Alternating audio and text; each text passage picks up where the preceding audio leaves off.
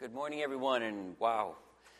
Thank you, Pastor Dwayne. Oh, Pastor Dwayne, that's odd to me, but anyhow, Pastor Dwayne, that's great. And it's great to see Dwayne's folks here, my former parishioners. Uh, way back in the 80s, my goodness, some of you weren't even born then, but anyhow, that was great. And by the way, I do take credit for all the good things that uh, Pastor Dwayne and Pastor Rick uh, do. Uh, anything bad that they do, you can, blame, you can blame our president, Mr. Brubaker, uh, at Heritage. That's his fault, all right? Um, and then, um, you know, uh, talk about bakers. I had this baker kid show up in class, you know, some kid by the name of Jordan. You know, I, what was really impressed me was he's obviously much more intelligent than his father, and I was so I was so happy about that. He obviously got the brains and the genes of his mother, and that is so, so wonderful. But you know, these are the trials that we have to bear at Heritage College and Seminary when we get these students, and, uh, and then we get the, the children of the students that we had years ago. Boy, oh boy, that's uh, does something about how, how old we've been, how old uh, we feel we are. Anyhow.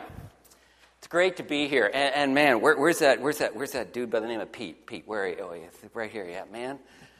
You ought to be preaching, buddy.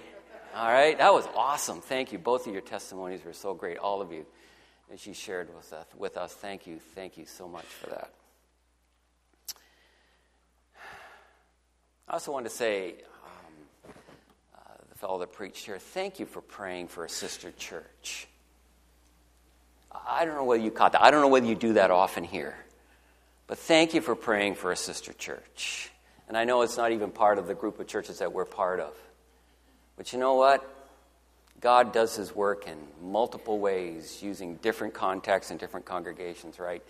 And I remember when I was, I pastored the old Central Baptist Church in London for 10 years. It's now called Stony Creek Baptist. But I remember way back in those early days when I started praying for sister churches in the city. Um, some of our dear old saints, they, they really had a hard time with that because they thought that Central was the only church in the world that was preaching the gospel. And I'll never forget when I prayed for Wortley Baptist Church. Oh my goodness. Um, I thought the church was going to fall apart. But anyhow. And uh, it just brought this whole sense that we are part of a larger movement than any one of us can capture. And God works in mysterious ways, as wonders to perform, even through us and where we are, as well as the other means and what means and churches that He chooses to use. So, thank you for praying for uh, for a sister church. Pilgrim's Progress. For many of us, this has become part of uh, our, our, spirituality as we think about that great, great uh, story and poem that uh, John Bunyan wrote. Listen to a bit of it. Who would, to, who would true valor see? Let him come hither. One here will constant be, come wind, come weather. There's no discouragement shall make him once relent his first avowed intent to be a pilgrim. Whoso beset him round with dismal stories do but themselves confound his strength the more is. No lion can, can him fright, he'll with a giant fight but he will have a right to be a pilgrim. Hobgoblin nor foul fiend can doubt, can daunt his spirit. He knows he at the end shall life inherit. Then fancies fly away, he'll not fear what men say. He'll labor night and day to be a pilgrim. Whether we're thinking about it from the vantage point of Valiant for Truth or Christian, or whether we change the source and look at the biblical patriarchs like Abraham and Moses, or whether we come to the New Testament and listen to the author of Hebrews who talks about the fact that we are on this journey from earth to heaven or from this broken old creation to the new Jerusalem we find this picture of pilgrimage as a powerful uh, metaphor, a powerful illustration of what it is to live life with God.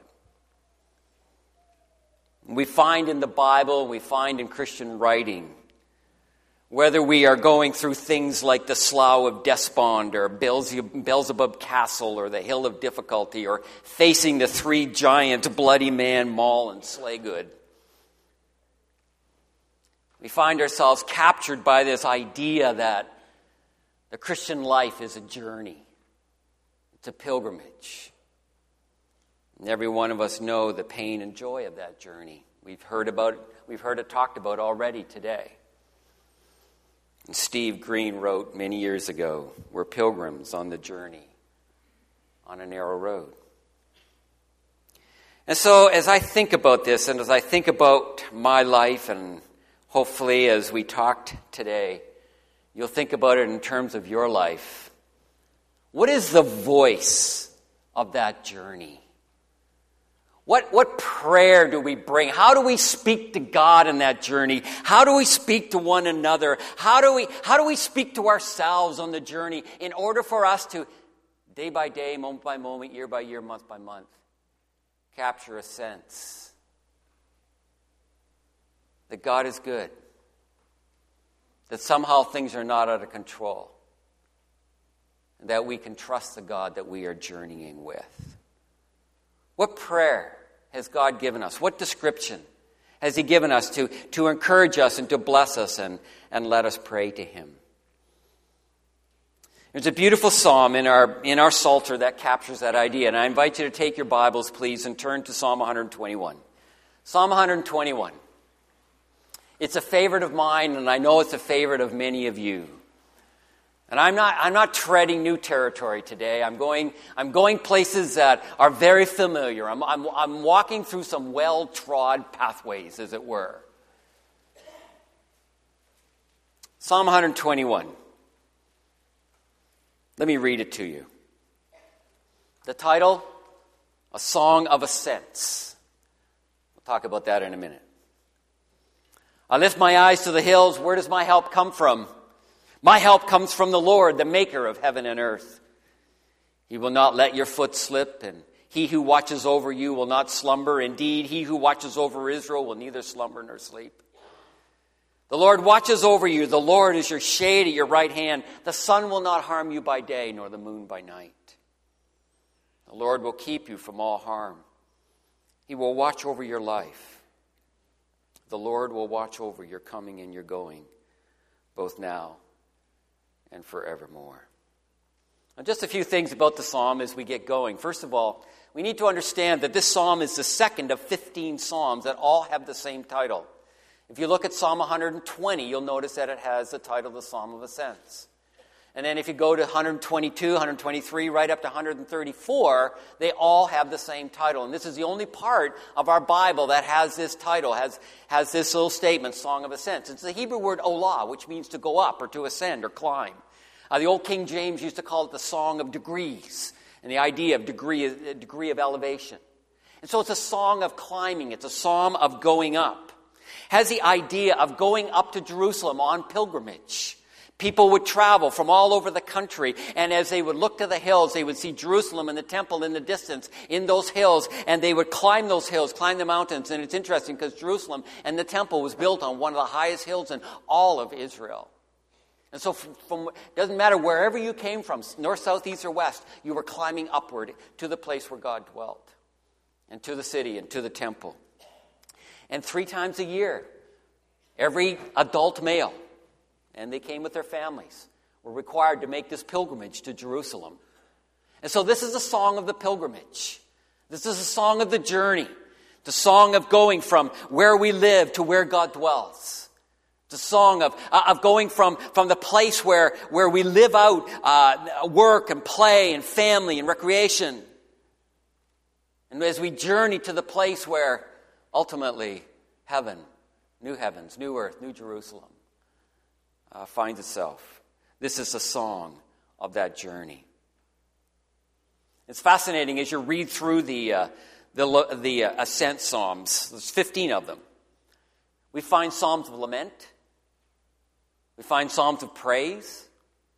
We find psalms of thanksgiving. All the voices are there. And, and I found it fascinating as, as uh, Pastor Dwayne talked for a moment there about um, some of the things that he's heard me teach over the past when it comes to the issue of what it is to engage God's people in worship and how that so often, when we do come together to worship, and we're going to talk about this tonight, by the way, we're going to look at Psalm 73, and we're going to talk a little bit about this tonight, but, but the whole notion that, you know, when we come into the presence of God on a Sunday morning, perhaps, you know, we're not all well put together, are we? Very often, it has been a tough week. Oshawa knows well the pink slip. And we come to church on a Sunday morning, and somehow it takes us a while to get a sense that God is with us on the journey because the note from the doctor was not good. Our, t- our kid didn't come home the night before. And yeah, maybe we had a little spat with our spouse or kids. And so we find all these voices given to us for the pilgrimage lament, praise, thanksgiving, hope, songs for the journey. Second thing that we hear about this psalm, see, know about this psalm is, as I noted, it was probably sung at the three great festivals, three festivals, Passover, Pentecost, and Tabernacles. Three times a year they had to travel to Jerusalem in order to worship and offer sacrifices and, and, and party and do good things and, and, and have lots of, lots of fun. It was, these were really high-powered kinds of things.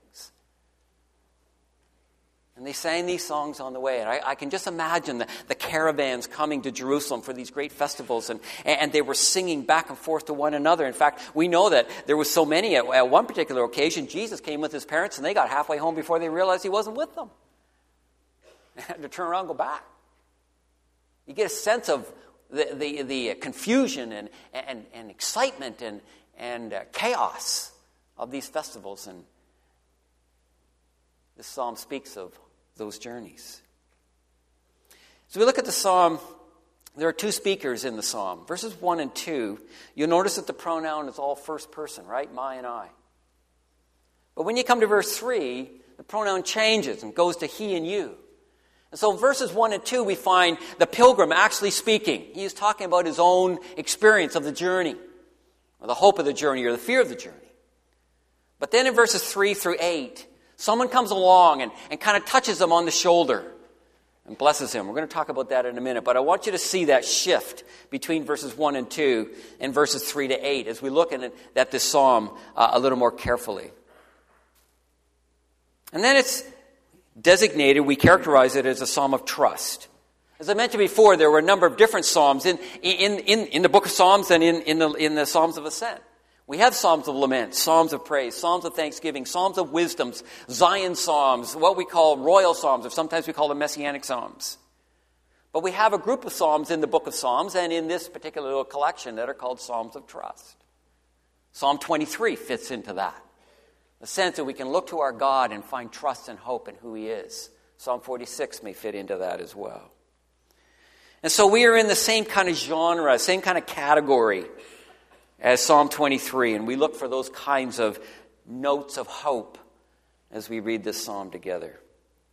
It's a psalm of reorientation, a psalm of trying to get our lives back together in tune with God and, and the way He wants us to live out that pilgrimage. And so, as a child of God, as a follower of Jesus, as a pilgrim on that journey, on that narrow road, And I have to confess that as I come among you today, not just to preach, but to be ministered to by you, by the music, by the prayer, by the baptism. As I come among you today, and you come among us today, I have to confess to you I need a word of reassurance. I need a word that says, somehow the chaos of what I see around me in my personal life, our national life, our global life,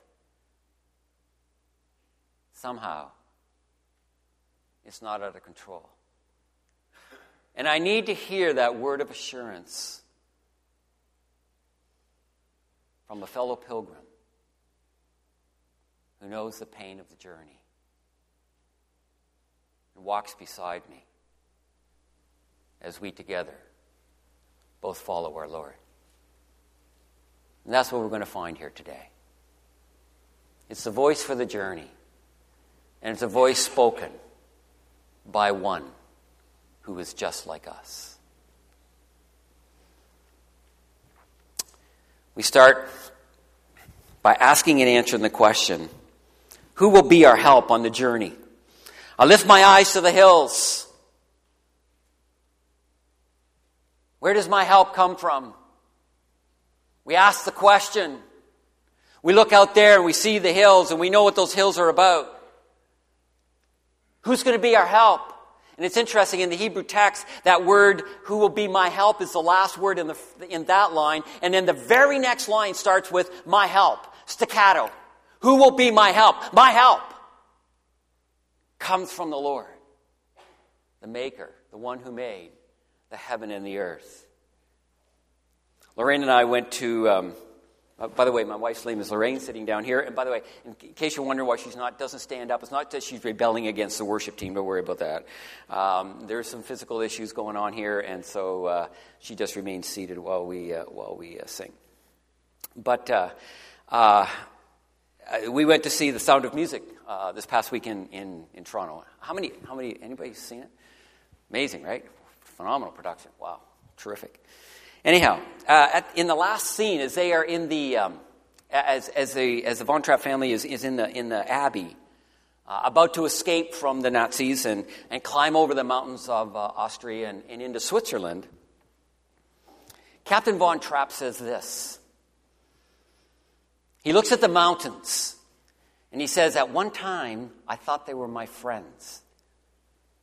Because they have to climb over them, right? At one time, I thought they were my friends but now they are my enemy. And it's fascinating because at that point, the mother abbess responds by saying, No. And then she quotes this psalm I lift mine eyes to the hills, from whence cometh my help. And she says, is saying to him, No, those hills are not a place of danger and enemy, they are a place of help. Now, that may be good, and that may be what she was trying to say to Captain Von Trapp and his family. But you know what? That's not what this text is saying. This text is saying that those hills are the enemy. That those hills are dangerous, that those hills bring, bring pain. I lift my eyes to the hills, and in the distance, yes, he sees the temple, and yes, he sees Jerusalem, and he knows he must make the journey, and he's got his family gathered around him, but he looks at those hills, and they are not a place of help. They are a place of fear and danger and heartbreak and pain and suffering and death. They are the, they are the place of bears and bandits. They are the place of danger and uncertainty and difficulty and even death. And he is setting out by faith. He has got his family. He's about ready to go. He's got his cart and his animals and uh, his, his maybe his mule or donkey or something. And, and they're about ready to go. And he's on the edge of the village and he looks across those hills and he sees the steep valleys and he sees the thick forest and he's saying, Who is going to be my help on the journey? He's a little shaky in his confidence. And you know what? This is good. This is a good place to be. To be a little shaky in our confidence. There are times I think that we need to step back and re identify where our source of strength and help comes from. All too often, I find myself relying on my own resources of wit and intelligence and self confidence and power, what little I have. We must be constantly asking the question who is going to be our help in the journey? And, and, and we must answer it by the, by the answer of our fellow pilgrim. My help comes from Yahweh, the Lord. Guess what? He made them, dar hills. He knows what's in those hills. He is God that is omniscient and all powerful and creator God.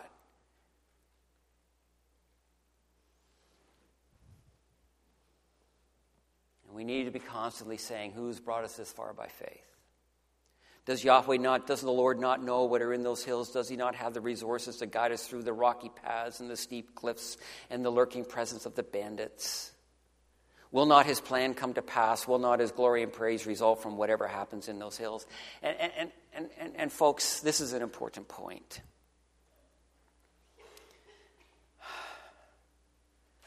So often in our Christian experience and some of the teachings that we get, we get this sense that difficulty is not part of the plan.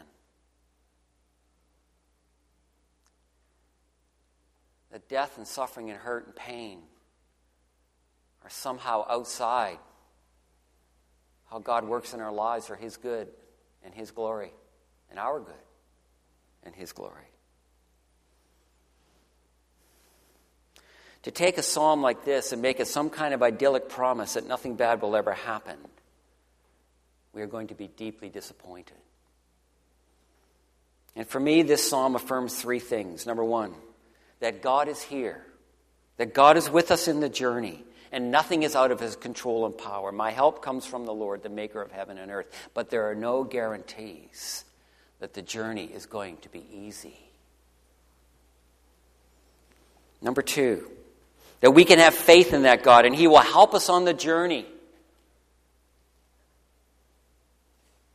No matter where it takes us, or however it gets, gets us there. And many of us know the pain of what it is to go in that journey that is racked with heartbreak and sorrow. But then, third, that ultimately his will and kingdom will come to pass. You see, it's all about him. And it's all about his will and his kingdom and his glory. Even though the journey gets a little rough at times. Life is a gift. And life in Christ is even a greater gift. We, it must be referred back to the one who gave it. D. Martyn Lloyd Jones wrote in his book, Faith Tried and Triumphant, said this. We, we all tend to prescribe the answers to our prayers. We think that God can come to us in only one way. But Scripture teaches that God somehow answers our prayers by allowing things to become much worse before they become better. He may sometimes do the opposite of what we anticipate. Yet it is a fundamental principle in the life and walk of faith that we must always be prepared for the unexpected when, when we are dealing with God. Our good friend Job, he, he constantly asks the question why. And that's a good question. There's nothing wrong with asking why.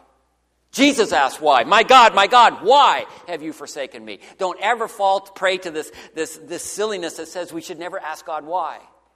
Job asked God why, and he was, a, he was an agent of wisdom. But the answer came who? And in 38, he, he jumps in with this, this phenomenal statement of theophany. Who are you? Where were you? What were you doing when I? And then he goes down the line, created Behemoth, created Leviathan, created the universe, all the rest of this stuff. Yes, God hears us in, in our pain. That's why we have lament psalms. And sometimes it is only in our pain that His glory is brought to pass. And no, often it is not our choice, but it is for His glory and kingdom. I remember years ago I helped bury infant twins. And it was particularly poignant to Lorraine and me because we have twins. They're now in their 20s. And I remember that funeral and the hurt and the brokenness and sorrow of that funeral. And, it was just a wonderful uh, affirmation of God's goodness and grace and comfort to the family. These were people who loved the Lord. And there were a number of times when mom and dad were assured that, that, her, that, the, that the babies were with the Lord, and, and certainly um, I believe that that's the case.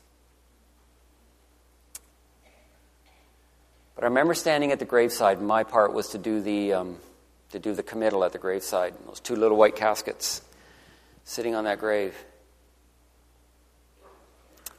And we did the service, and, and uh, things were starting to break up, and people starting to move away. And the mom came to me, good friend of Lorraine and me. And the mom came to me, and she said, Dr. B, does my confidence rest in knowing that my babies are in heaven?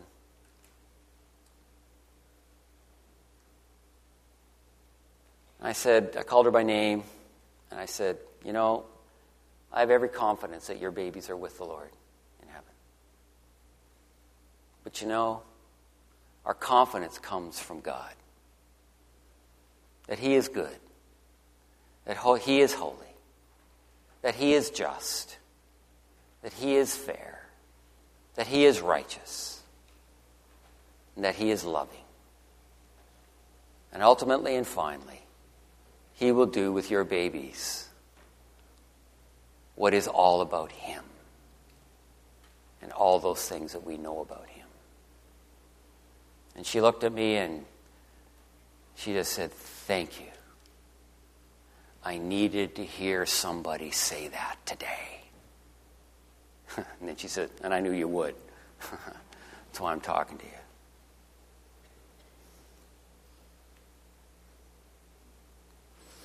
Let's not think that faith, faith and trust are easy. Doubt is real. We're often pushed to the edge. But as Dostoevsky said in his classic book, The Brothers Karamazov, it is not as a child that I believe. My hosannas are born of a furnace of doubt. And faith finds its strength and value when we are struggling the most. We ask and we answer, who is going to be our help? It is, it is the Lord, it is Yahweh, the maker of heavens and earth. He is our help. Our hope is in God, His will, His ways, His kingdom. Elsewhere the psalmist cried, Why are you so disturbed, O my soul? Why, why are you cast down, O my soul? Why are you so disturbed within me? Put your hope in God. For I will yet praise him, my Savior and my God.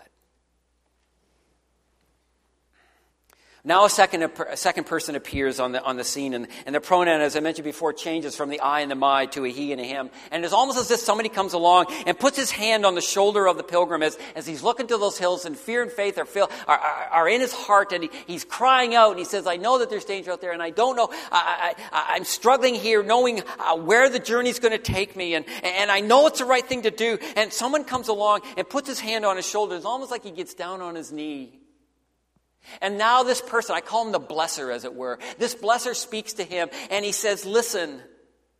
And he tells him three things about God. Number one, he tells him that our God is an unsleeping shepherd. Look what he says. He who he, he will not let your foot slip. He who watches over you will not slumber. Indeed, he who watches over Israel will neither slumber nor sleep. I remember a time years ago, and my kids, my two oldest kids, were really small, and we were uh, going for a walk down. We were living in London at the time, down by the Thames River, and and it was a beautiful day, and my kids were playing beside the river. It was in the spring, which is a bad time for your kids playing beside a river. And I sat down in the grass and let them play. Next thing you know, I lay back in the grass. It was a beautiful day, and you know what happened? I fell sound asleep. Two little kids playing beside a spring swollen river. I awoke to the very loud sounds of footsteps coming down the side of the hill. And when I looked up, there was a very angry policeman standing over top of me. I quickly came to my feet. And there above uh, on Wonderland Road, uh, uh, traffic all lined up behind this car, cop car, flash, lights flashing. He had seen these two little children playing by the river, and he came running down to find me sound asleep in the grass. Fortunately, he did not arrest me, but he had some very nasty things to say to me at that point. I got the point. Their shepherd had fallen asleep. You know what? Our shepherd does not fall asleep. He's not like the pagan god Baal who Elijah mocked when his, his prophets could not get fire from heaven. God is neither too preoccupied with the real big things of this world to notice us, or, too or, or he's not too tired to keep up his gracious care. His watchful and loving eye is on us continually. His eye is on the sparrow. And I know he watches me. But then, secondly, we are assured that our God is an unfailing protector. The Lord watches over you, the Lord is your shade at your right hand. The sun will not harm you by day, nor the moon by night. Whether in the heat of the day or in that sinister evening of sinister night when the moon beams, or, and of course we know what the word lunar and lunacy and all the kinds of things that emerge from that, the, the, the terror and the, the mysticism that comes out of that, the mystery that comes out of that. And the right hand has that idea of strength. The Lord is your shade at your right hand. It's interesting, he says he's the shade at our right hand. The right hand was normally considered to be the side of strength. And It's fascinating. He says he's, he's going to be your shade at your right hand, the side where you think that you are the strongest. At the point of your strength. Guess what? It's not sufficient. But he cares. The sun will not harm you by day, nor the moon by night. This is not to say that there was never anything bad happen in the journey, but it's everything to say that our God cares. There's an absolutely phenomenal text. I'm going to go there real quickly. A few years ago, Lorraine was very ill. She lay in a coma. I had no idea what the next day was going to bring. Probably the darkest days of my life. And I remember coming across a written sermon. I still have no idea how this came to me. Obviously, a gift from God. And the sermon was entitled Reassurance. And it was by a man by the name of Andrew McCrae. I had the joy of meeting him just a while ago and telling him this story. And it was a sermon rooted in Isaiah 49 that goes something like this Can a mother forget the baby at her breast and have no compassion on the child she has borne? The most spectacular and intense expression of love that we know a mother to a child. The next line goes, Though she may forget. You see, that mother love is insufficient to describe God's love because look what it says. Though she may forget, I will not forget you. And I remember how that text spoke to me, gave me hope and comfort, not knowing what the next day, next hours are going to bring. God was gracious to us in that moment. Does he care? Yes, even though his will and ways may not be our choices. And yes, I do believe that he weeps with us. Our world is fallen and broken and cursed, and his children suffer in that brokenness, and he feels that suffering. But he is not a helpless God. He's not a God that doesn't feel the pain and hurt of what we walk through. And then finally, as a benediction, we find the last two verses. And basically, the psalmist is saying, Our fellow pilgrim, we are assured that God is unfaltering in his watchfulness. The Lord will keep you from all harm. The old King James has the word evil there. It's probably better rendered harm, disaster. He will watch over your life. He will watch over your coming and your going, both now and forevermore. It's interesting. If you go into a Jewish home today, you will find on the doorpost of the house as you enter in their door, and sometimes on every room, on the doorpost of every room, a little box. A little box is called a mezuzah. And in that box, they have several passages of Scripture Deuteronomy 6 and a few other key texts. But as they go in and out of the house, they will brush their hand over that little box and they will recite the end of Psalm 121. So as they leave or as they enter, they will say, The Lord will keep you from all harm. He will watch over your life. The Lord will watch over your coming and your going, both now and forevermore. And they recognize that all of life, the daily comings and going, work and school and shopping and driving and worshiping, are all under the unfaltering watchfulness of God. Philip Yancey writes in his book, King Dave's Spiritual Secret King David's spiritual secret. Few of us, thankfully, live on the edge of mortal danger. But we do have times when fear creeps in, when hostile forces have surrounded us. At such a moment, I turn to the Psalms, and we can use these very same prayers as steps of faith, as a path to lead us from obsession with ourselves to the actual presence of God. And I would suggest to you that Psalm 121 is one of those. It's a favorite of mine, as I said before, and I know it is a favorite of many of you. One more little fact about this psalm, and I've left it until now as kind of the final thing to remember.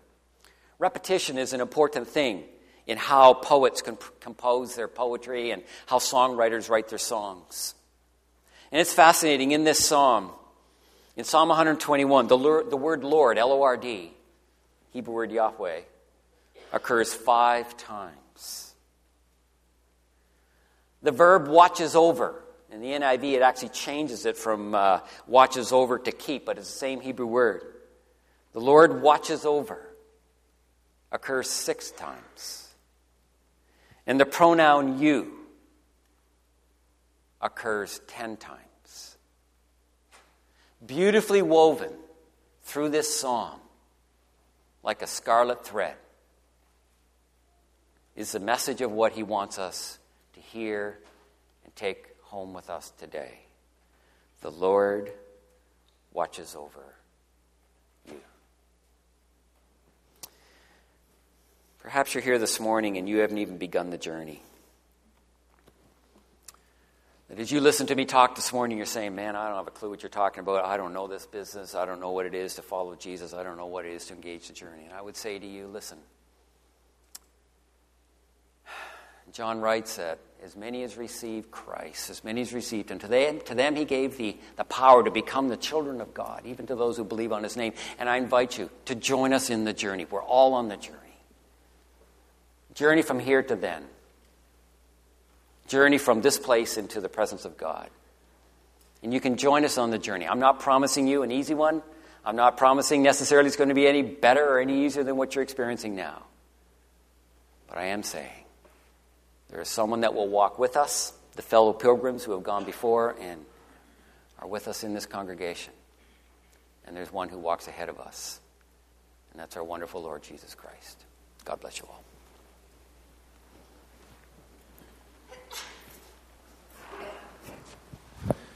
Thank you, uh, Dr. Barker, for those words from God, such appropriate words. And uh, it's funny how the Lord just knows when you need to hear something. Because uh, maybe sometimes as the church, you think that pastors, we just have it all together and we come into church in the right attitude and the right mode. And uh, I confess that this morning I, I was wiped out. And uh, I was recently at a conference with the pastors, and I wrote this quote in my Bible that we can become so busy with the ministry of the Lord that we forget the Lord of the ministry. And that's the program I'm on right now. And it was so encouraging to have a big yellow sticky from the Holy Spirit put on my forehead this morning to say, I'm here. I'm watching over you. And that's the program I'm on. And I know that many of you are on journeys and programs as well because I talk to you during the week. And maybe you're exhausted. You're like, I've sent out resumes, I've gone to interviews, and I just don't see any light at the end of the tunnel. God's word to you this morning is He is watching over you. But it's like when you travel on a highway, there's rest spots. But those rest spots are not going to benefit you unless you pull the car over. And maybe this morning you just need to confirm in your heart that you're exhausted and you've forgotten that the Lord is where your help comes from. And I would encourage you as we end our service this morning, if you're tired, if you've forgotten where your help comes from, take a couple of minutes to get off that highway. Come to the front here, the pastors. We're going to be here to, to pray and remind ourselves where our help comes from. And we want to encourage you to solidify that in your heart too.